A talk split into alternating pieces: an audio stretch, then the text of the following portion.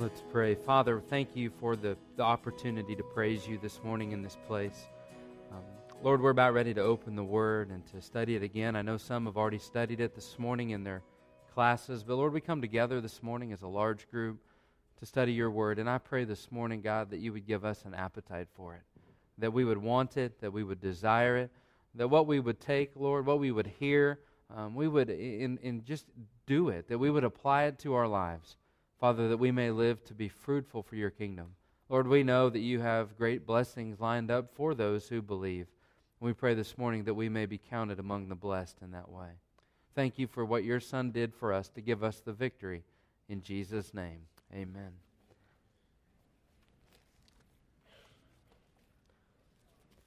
I told you last week that we were beginning a series, and that'll be next week. No, that is not some ploy to get you to keep coming back. It is not. Some of you may notice there's a wire up here. Some of you are probably upset that you have to look around this big, huge wire to see the screen. The wire is part of the reason why we had to push this series back another week. You'll understand it better by and by. This morning, would you open to Matthew chapter 13? You'll see also in your um, in your discussion questions, you're digging deeper through the week questions. Those are also going to be some questions that are going to be discussed at some of the small groups tonight. My my small group and a couple others. Um, we, we go over those. We talk about those discussion questions from the morning sermon a little bit more. Those and other questions also. But this morning we're talking about a recipe for a fruitful heart, and the. Uh, if you think about it, and I, I want to believe this, so I hope I'm right when I say that I really believe that every one of us wants to live a fruitful life. And that I really believe deep down every one of us wants to be a fruitful Christian. And what I mean by that is a believer that is truly bearing fruit from our lives. We want that. I want that, and I, I believe you want that as well. But the problem comes sometimes is that what we want is not always a reality in our life. We may walk out of church. I know I've been there before. I've walked out of church and felt felt down and depressed because man, I'm not really living up to what I should be living up to or man, I know what I'm supposed to be doing, but man, I just feel so far away from that. Well, Jesus in this parable of the sower really outlined for us the one of the key ingredients because as a believer let me tell you it is impossible to live the life and, and, uh, and be a fruitful believer a fruit bearing follower of Christ, it is impossible to be a fruit bearing follower of Christ apart from the Word of God. And Jesus here is telling us, is showing us that relationship between the Word of God and our lives. He, through this short parable, outlines for us those things that stand in the way and hinder that seed, which the word is described as in this parable, would hinder that seed from actually bearing fruit. So, this morning, what we're doing is we're going through and looking at each one of these different elements. Um, we're looking at each one of these different development areas of the, the fruit and looking at what causes them, what, what plays a role in keeping those seeds from coming to the place of bearing fruit. So we can extrapolate from that at the end and say, okay, if this is what is keeping this seed from bearing fruit, and we can understand that, then we can go back and look and say, okay, well, then if I want to be a fruit bearing Christian, if I want to be that Christian who is, who is truly bearing this fruit for the name of Jesus Christ for my life, then I can look at these as guidelines. That's the purpose of this message this morning to look at what Jesus said was a recipe for a fruitful heart. This story in Matthew that we're reading is also told in Mark chapter 4 and Luke chapter 7. Excuse me, Luke chapter 8, so you can do some uh, more study, further study on your own um, in the other Gospels. But I want you to look in chapter 13, verse number 1 through 9, and then I'm going to jump over as he explains it in verse 18 to 23. It says, On the same day, Jesus went out of the house and sat by the sea. And great multitudes were gathered together to him, so that he got into a boat and sat, and the whole multitude stood on the shore. Then he spoke many things to them in parables saying, Behold, a sower went out to sow. And as he sowed, or spread seed, some seed fell by the wayside, and the birds came and devoured them. Some fell on stony places where they did not have much earth, and they immediately sprang up because they had no depth of earth. But when the sun was up, they were scorched, and because they had no root, they withered away. And some fell among thorns, and the thorns sprang up and choked them. But others fell on the good ground and yielded a crop, some a hundredfold, some sixty, some thirty. He who has ears to hear, let him hear. Let me just tell you the next verse. And the disciples came to him and said, Why do you speak to them in parables? The disciples in the other gospels came to him and said, We don't get it. You ever been there before? You read it and you're like, I don't get it. A parable is a story that Jesus is using, using a picture of something they were familiar with to teach them something they were not familiar with. He would often use agrarian in that lifestyle, being an agrarian lifestyle, he would use plants and seed and soil and weather conditions to teach something about the kingdom of God.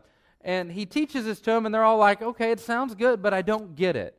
So, Jesus, the master teacher, realizing they're not understanding it, they're not grabbing a hold of it, he's not speaking for speaking's sake, he's speaking for the purpose that they would get it and retain it and apply it. He goes on in verse 18 to speak about what the answer is. He helps them fill in the blanks. Therefore, hear the parable of the sower. When anyone hears the word of the kingdom and does not understand it, then the wicked one comes and snatches away that which was sown in his heart. This is he who receives seed by the wayside. But he who receives seed on stony places is he who hears the word and immediately receives it with joy. Yet he has no root in himself, but endures only for a while. For when tribulation or persecution arises because of the word, immediately he stumbles. Now, he who receives seed among the thorns is he who hears the word, and the cares of this world and the deceitfulness of riches choke the word, and he becomes unfruitful. But he who receives seed on the good ground is he, excuse me, he who receives on the good ground is he He who receives seed on the good ground is he who hears the word and understands it, who indeed bears fruit. Some produces 60, a 100, and 30 fold. Took me a minute to get there. Who's the sower in the story? Go ahead and answer. A sower, not a seamstress. Jesus in the story, right? He's out there teaching the kingdom principles. He says that the seed is the kingdom of God, is the teaching of the kingdom of God. So he is saying that I, he's saying as I'm sowing this, as I'm taking this, it's a seed and I'm throwing it out. So Jesus in this in this moment is a picture of the person who's going out and sowing the seed, casting the seed, broadcasting, if you will. And he goes on to say that the seed represents the word of God, the things that are coming out of his mouth. So after we understand who the seed and who the what the seed and who the sower is, we can begin to look at the scripture a little more deeper now because we see that God's word is being communicated. In this instance, it's through God. For us this morning, it would be me sharing the word of God with you. Um, in your small group, it would be your leader or your teacher sharing the word of God. Anytime it is being sent out there, what are we doing with it? Now, if we know the seed and we know the sower, let's look at the soil conditions, okay? Notice the first one the wayside. This is cool because Jesus is talking about going out, and as he's throwing it, he's saying that some of it doesn't always land where, he, where it would be the best possible soil. Some of the seed falls out. Any of you that have had little seed, in, in the case, many believe Jesus was speaking about wheat here, but in any case, little seeds, he, as he's throwing it, some's falling out where it's unintended necessarily. And he says that some fall on the wayside. What is a wayside? What does that mean? If we're going to really understand the scripture, what does it mean that it fell on the wayside? The wayside in Jesus' day was the, literally the, the, the, the path that people walked on. Sometimes it would be beside a road. Sometimes, if they were sowing, they would sow in certain rows. And as they were walking through there, they would pat the ground down as they would walk. You've seen it before. Tilled soil that gets walked on soon begins to be, get hardened on top. And what Jesus was referring to in the wayside was that hard path, that worn down path that people walked on. And he said that the seed, some of the seed landed there. And he goes on to describe that it didn't even get down into the earth. It didn't even get covered up with the soil. It would hit the ground and probably even bounce because the ground was so hard and the birds would see it. They'd see that seed setting down there instead of Uh, instead of thinking of anything else, immediately those birds would think, "Man, that's meal." And they would fly down there and grab that grain and take it off because it sat on top of the soil because it never got put down into the soil where all of the elements would be right for it to begin the life process and come out of the kernel and begin to grow. It couldn't grow setting on top of the soil. Jesus is describing different soil types, different uh, opportunities for that seed to grow. And this one, he says, never happened. This one, no sprout came out from the seed. It never saw life. All it was was a seed setting on hard soil for some time before the birds of the air came and snatched it away. The problem was that they didn't ever allow the seed in. Jesus says that they don't understand. You may think, well, Pastor, I've heard messages and I've read things in Scripture and didn't understand them when he's speaking about not understanding, it's not so much that they couldn't get it. Understand this for a minute. It's not that they couldn't get it, but they chose not to. In the original Greek, what he was saying was they give no thought to it.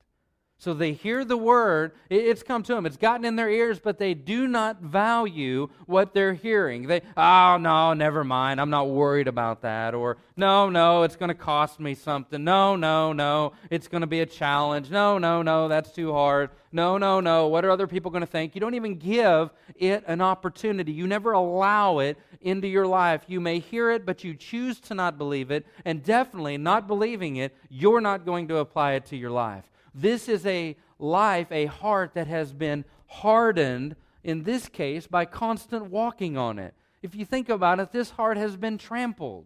This heart has been seen nothing but the bottom of other people's feet. And if you think about it, sometimes in our life, we may be hardened through life. We may feel stepped on or walked on. We may be upset at God.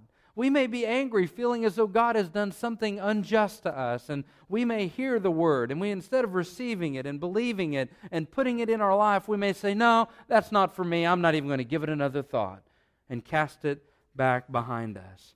The reason it didn't work was the heart was hard, trampled, pressed down. The result was stolen word. The result was that which could have given them life, that which could have been truly beneficial to them was snatched away. The Bible says, Jesus said that they didn't believe. In another gospel, it says that they weren't even saved. These people heard the gospel, they heard the teaching of Jesus Christ. But because of the hardness of heart, not allowing that word by belief, acceptance, and application, they cast it out, and before long, it was gone. You know, something, if you think about it, one of the ways that we can overcome that. One of the remedies for this problem right here is obviously we need to have a sensitive heart. We need to be able to walk into our church, our Bible study, or our personal prayer time and be able to condition our heart, till on our heart, if you will, before we ever get to the point where we're hearing or reading the Word. Maybe when you pull up in your car and you're sitting in the parking lot, I would encourage you to just bow your head and say, God, I know I'm going to hear many things from the Word today that are going to challenge me. But I know that those words are good because they're from your word. They're your words. And I would encourage you as you bow your head, say, God, help me do what I hear today. Do what I hear today. I see some of you um, have notebooks. And as I'm preaching, you, you jot down notes or you, you jot down thoughts as they're going. You know what I call those? I call those spiritual doggy bags. Because if you think about it, you, you know, when you go out to a, a, meal and there's too much food and you're thinking, man, I, it's good food. I don't want to throw it away. I'll take it home and eat it later. Your notebook is really kind of a spiritual doggy bag. You can jot down thoughts and things from the message, and you know what? You can go home and eat them later. Don't even have to heat them up. No extra charge. It's all free. Notice the second one hard heart. Would not let the truth in was not going to accept it, was not going to believe it, was not going to apply it. The second one is the shallow heart, the stony places. The problem is that the plant dies. It gets further. It gets further than the seed that was sitting on top of the hard ground. It actually goes down in, but there's not much dirt. There's not much nourishment for the plant to be able to draw to build those roots. It's literally setting in stony places, and all the nourishment it's able to get is the little rim of soil that may be, may be lining around the outside of the rock. The reason it dies? No deep root system. Can I show you something awesome in this story? Jesus, it, it shouldn't surprise us that he who created everything knows how to put together the perfect story. You know? If he created it, man, he, he can teach us some awesome things. Jesus said that it, they received the word with joy and they began to grow. I picture in my mind just this little bitty plant starting to grow, and the tender leaves are starting to, to poke out through the stem, and, and all of a sudden something happens.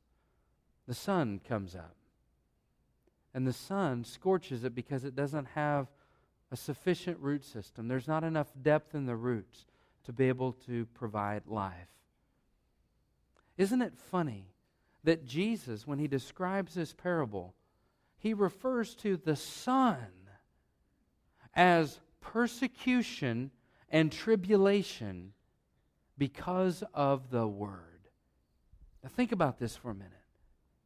He says that that sun that is scorching that plant that has no root system, the sun actually kills it. But the sun in this story is a picture of persecution and tribulation that comes because of the word. Because that person said, Yes, I hear the kingdom principle. I hear that Jesus said to love the Lord your God with all your heart, your mind, your soul, and your strength, and your neighbor as yourself.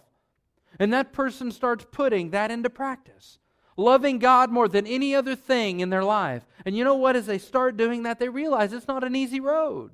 And people start hating them for it, or people start changing their attitudes towards that person, or, or whatever could be the case when we live in obedience to the word. And what Jesus is saying is they hear, they see this tribulation, they see this persecution as a result of being obedient to the word, and all of a sudden they say, I'm done. I'm finished, man. If this is what this road of Christianity is like, I'm out of it. I'm done. And I think it's incredibly ironic that the sun is essential for the plant to grow. It's not going to grow without sunlight. And the very thing that was supposed to give it life and make it stronger was what was used to destroy it because it didn't have a good root system. What does this Christian look like? What does this person look like?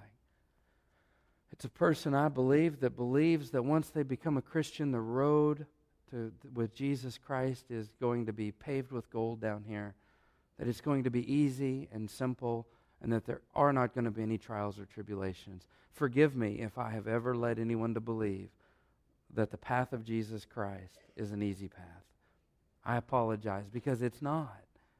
It's a challenge. It's a challenge every moment, every day, every decision is a challenge in order to live going against the current of the world. It's a, it's a challenge to make a decision to obey God and choose to live submitted to His will rather than our own. It is definitely a challenge. How do we, minimal growth, no fruit, how do we remedy the problem? We deepen our roots. We deepen our roots. How do we deepen our roots? Deepen our relationship with Christ. Dive into the Word. Get to know our God better. Another way we can deepen our roots is to, to hang out with other believers, to spend time learning with and from other Christians, to have a support system that helps us in the middle of those difficult times. Remember, the same sun that destroyed this plant was the one that could have given it life had its roots been deeper. Notice the third plant, the one sown among the thorns. What was its problem? It was choked out. What was the reason? The thorns choked it out. So this seed falls in a place where weeds were growing. In the agriculture world, there's only so much, or only so many nutrients in the soil. Those of you know you have to take, when you're planting a garden, you have to continue to fertilize it Er, when you're, when you're going out because those nutrients turn into, go into the plant, they turn into the, they go into the fruit, and it takes, those plants take those nutrients out of the soil. And what Jesus was saying was the seed falls around the thorns, and before long, those thorns, as they grow, they begin to choke out, choke out the plant that was sown. So it passed the seed stage, began to grow actually, and it, we get the impression that it even got to a, a, a big tall plant, but it fell short of producing fruit. What does choked out mean? Jesus tells us. In chapter 13, he refers to choking out the plant as the cares of this world. The cares of this world. What does he mean? When the Word of God stands in contrast to the things of the world, this person chose the things of this world over the things of God's Word. This person was willing to compromise their belief in what the Word of God said for the cares of the world. He goes on to say that's not the only thing that choked it out the deceitfulness of riches. These people realized, believed in their life that money was truly the answer to all things. And that money became a driving factor, a driving force in their life. Decisions now were not made off of the Word of God, but were based off of money or power or prestige. And when it came to the word or money, they chose money over the word. In Luke chapter 8, Luke records another reason why the plant was choked out the pleasures of life. The pleasures of life. These people would have much rather lived a life unrestrained They'd much rather live a life the way they wanted to do it, the way everybody else was doing it, rather than to follow the path, to walk in the word that Jesus had given them. That's Luke 8:14. And Mark chapter 4 verse 19. Mark describes it like this. It was choked out because it just had desire for other things. Word of God, just the way of God, the will of God, the person of God just really didn't hold much of an interest to them anymore in comparison with all the other things that were around them. You might remember there was a man by the name of Demas. He was a partner with the Apostle Paul in the New Testament. He had, he had journeyed with them on mission trips, had been a part of, of God, of seeing God do some amazing things. And in one of Paul's final letters, he writes, and he says, Demas has forsaken me, having loved this present world. That one man, Demas, has stood as a as a reminder and a warning to us that it is so each one of us is just one step away from living for the pleasures of the world rather than honoring our Lord and Savior Jesus Christ. And Demas, who had seen so many amazing things, seen God work in some incredible ways through miracles and the starting of churches and the advancement of the gospel, decided, nope, I'm going to cash it all in. I would much rather live for the world, he says. What's the result? no fruit. Each one of these seeds, according to Jesus' story, died at varying degrees of life. The seed that landed on the hard heart, that would not obey, would not do, would not apply the word to their life, that seed never even got to put down roots.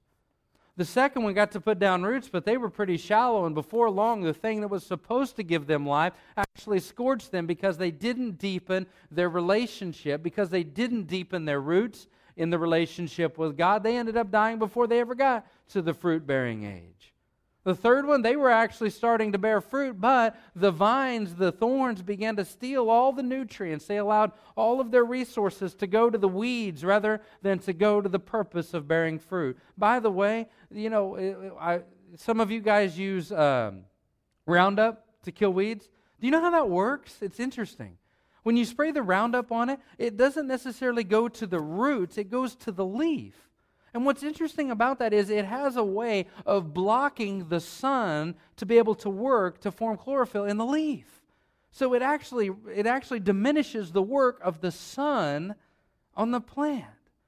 You and I, those things that separate us. I'm sure that that plant was choked out, not just because the nutrients were gone, but because the thorns grew so much bigger and would eventually cloud the sun from being able to take its, have its effect on the little plant. Even though they died at varying degrees, all three of them were guilty of never producing fruit. Notice what Jesus said the fourth plant was. He who received seed on the good ground is he who hears the word. We're there, we've heard, understands it. Person that gives it thought, rolls it around, chooses to believe it, applies it to their life, says, Yes, I, I'm going to do things God's way. I'm going to, to allow this word to fit into this situation. I'm going to apply this truth to my marriage, and I'm going to apply this truth to my, my, my alone time. I want to apply this truth to me as a parent. And that's what that means. It's a person who hears it, invites it in, accepts it, and does it. But Jesus said that they they didn't all produce the same. Some 30, some 60, some 100 fold. There were even varying degrees of fruit production. Let me just end it on this for a minute.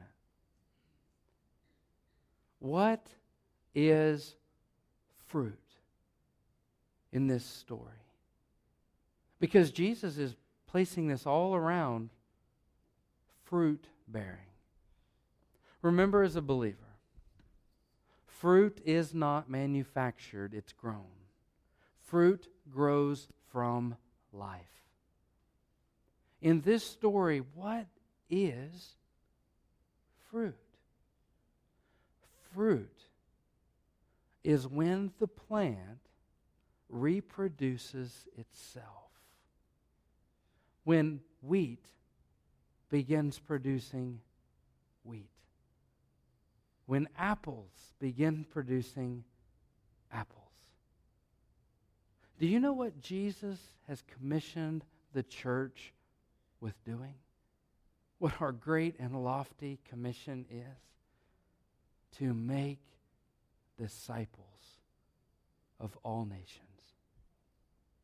Jesus is asking, is calling, is commissioned, has empowered us to do what? To re produce ourselves to be disciples who make disciples. Who make disciples who make disciples. It's, it's this process of us as a church realizing what a disciple is, a follower of Christ, becoming that. And as we are a disciple, pouring into the lives of other people to become disciples. That's what fruit is. Fruit is the reproduction of itself. If we want to gauge our growth, Let's not gauge our growth, our spiritual maturity by how high or how tall we've grown. Let's not gauge our spiritual maturity by how many flowers or blooms are on us, or how broad our leaves are, or how green our stalk is, or even how deep our root is. Let us gauge our success in spiritual maturity by how well are we reproducing ourselves. How many disciples are we making not as an indiv- not as not as a church body alone but individually as a soul kernel how am i fitting into god's discipleship process who am i leading to the lord who am I communicating the truths that I have learned and believed to be true? Who am I mentoring? Who am I walking with in this discipleship journey? That's a seed when it produces itself. God is awesome. People look out at the world and they attempt to explain away what we so clearly see that it wasn't an accident, it wasn't a few molecules coming together. We believe that God created this whole doggone thing. And not only did he create it, but he spins it and holds it in its orbit. That's awesome. One of the things that amazes me about this creator, and I'll end with this, is that just because a seed hits the ground or goes in the ground, just because of where it's at does not mean that that seed is going to begin to sprout. God has placed within that seed the knowledge, the understanding, something, so that that seed will not begin to break open and come out and sprout until the conditions are right. Isn't that awesome?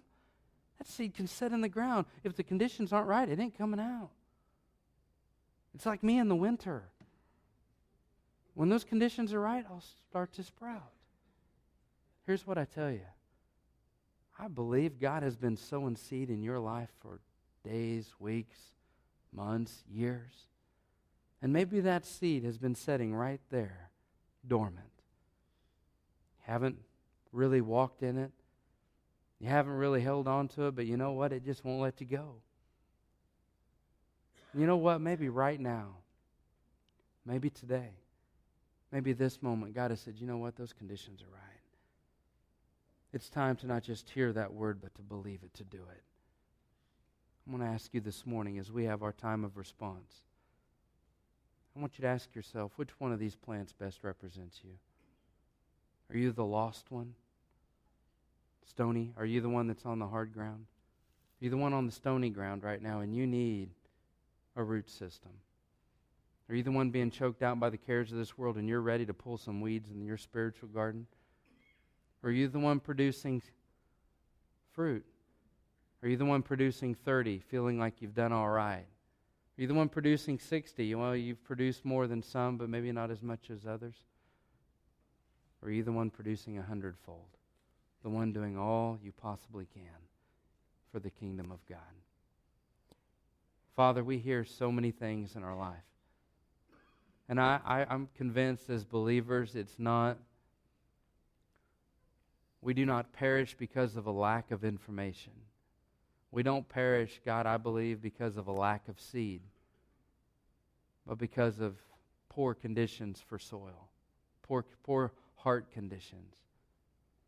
Father, you know where we are. You know how long for some that seed is set dormant in their life.